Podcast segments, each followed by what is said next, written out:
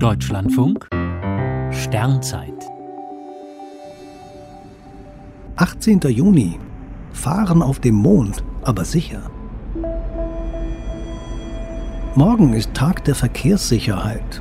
Und die spielt nicht nur auf der Erde eine Rolle, sondern wurde auch vor 50 Jahren im Rahmen der letzten drei Apollo-Missionen bei den Fahrten mit dem Mondauto großgeschrieben.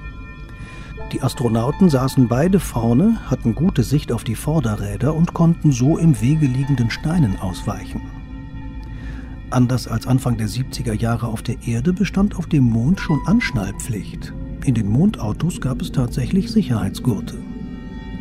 Die Apollo-Missionen waren auch bei den Tempo-30-Zonen Trendsetter. Die Mondautos fuhren maximal mit 14 Kilometern pro Stunde. Für die Sicherheit sehr wichtig war die Anzeige, wie weit die Astronauten sich bereits von der Landefähre entfernt hatten und in welcher Richtung es zurückgeht.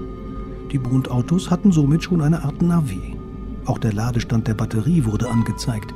Die Reichweite lag bei 90 Kilometern.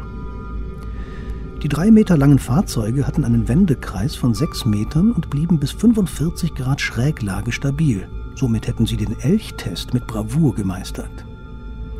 Die Gefahr, mit einem anderen Wagen zusammenzustoßen, war auf dem Trabanten damals durchaus überschaubar. Das könnte sich aber bald ändern, sollten die vielen Utopien von Mondsiedlungen Wirklichkeit werden. Die Mondfahrten bei Apollo waren sehr hilfreich, weil sich so interessante Stellen einige Kilometer vom Landeplatz entfernt ansteuern ließen. Sie waren ein großer Spaß für die Astronauten und sie waren sehr sicher.